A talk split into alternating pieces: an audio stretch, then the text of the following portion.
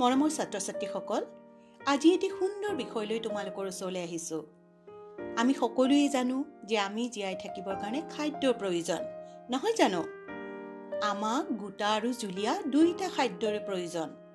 তোমালোকে নিশ্চয় জানা যে আমি খোৱা খাদ্যত বিভিন্ন পুষ্টিকৰ দ্ৰব্য থাকে যাক আমি খাদ্যৰ উপাদান বুলি কওঁ। হয়নে? এতিয়া আহাচোন আমি খাদ্যৰ উপাদানবোৰনো কোনবোৰ সেইবিলাকৰ বিষয়ে জানো? আমাৰ শৰীৰক শক্তি যোগোৱা উপাদানবোৰেই হৈছে শৰ্কৰা আৰু চৰ্বি। আৰু চৰ্বিজাতীয় খাদ্য কোনবোৰ তোমালোকে জানানে? আমি খোৱা তেল ঘিউ মাখন নাৰিকল এইবিলাক হৈছে চৰ্বিজাতীয় খাদ্য। আৰু শৰ্কৰাজাতীয় খাদ্য কোনবোৰ জানানে?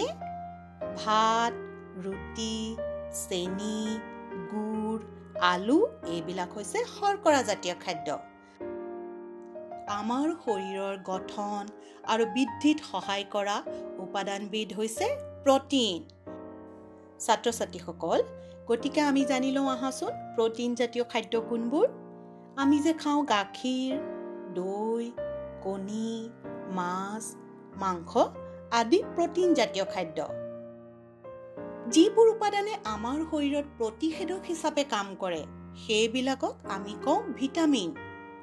আমি বহুত সময়ত শুনো ভিটামিনৰ টেবলেট খাওঁ হয়নে? কিয়? আমাৰ ভিটামিনৰ শৰীৰত অভাৱ হয়। গতিকে তোমালোকে খোৱা খাদ্যত পৰ্যাপ্ত পৰিমাণৰ ভিটামিন আছেনে নাই চাবা। আৰু ভিটামিন আৰু খনিজ পদাৰ্থ থকা খাদ্য কোনবিলাক? গম পোৱানে আমি যে খাওঁ সেউজীয়া শাক পাচলি গাজৰ বিলাহী নেমু টেঙা মধুৰিআম এইবিলাক হৈছে ভিটামিন বাৰু খনিজ পদাৰ্থ থকা খাদ্য। গতিকে ছাত্ৰ ছাত্ৰীসকল আমি সুস্থভাৱে জীয়াই থাকিবলৈ হ'লে এই আটাইকেইবিধ উপাদান এক নিৰ্দিষ্ট মাত্ৰাত থকাটো অতি প্ৰয়োজন। গতিকে তোমালোকৰ খাদ্যত এইবিলাকৰ সংমিশ্ৰণ কৰি খোৱাৰ অভ্যাস কৰিবা। হ'বনে? আজিলৈ আহোঁ আমি পুনৰ লগ পাম।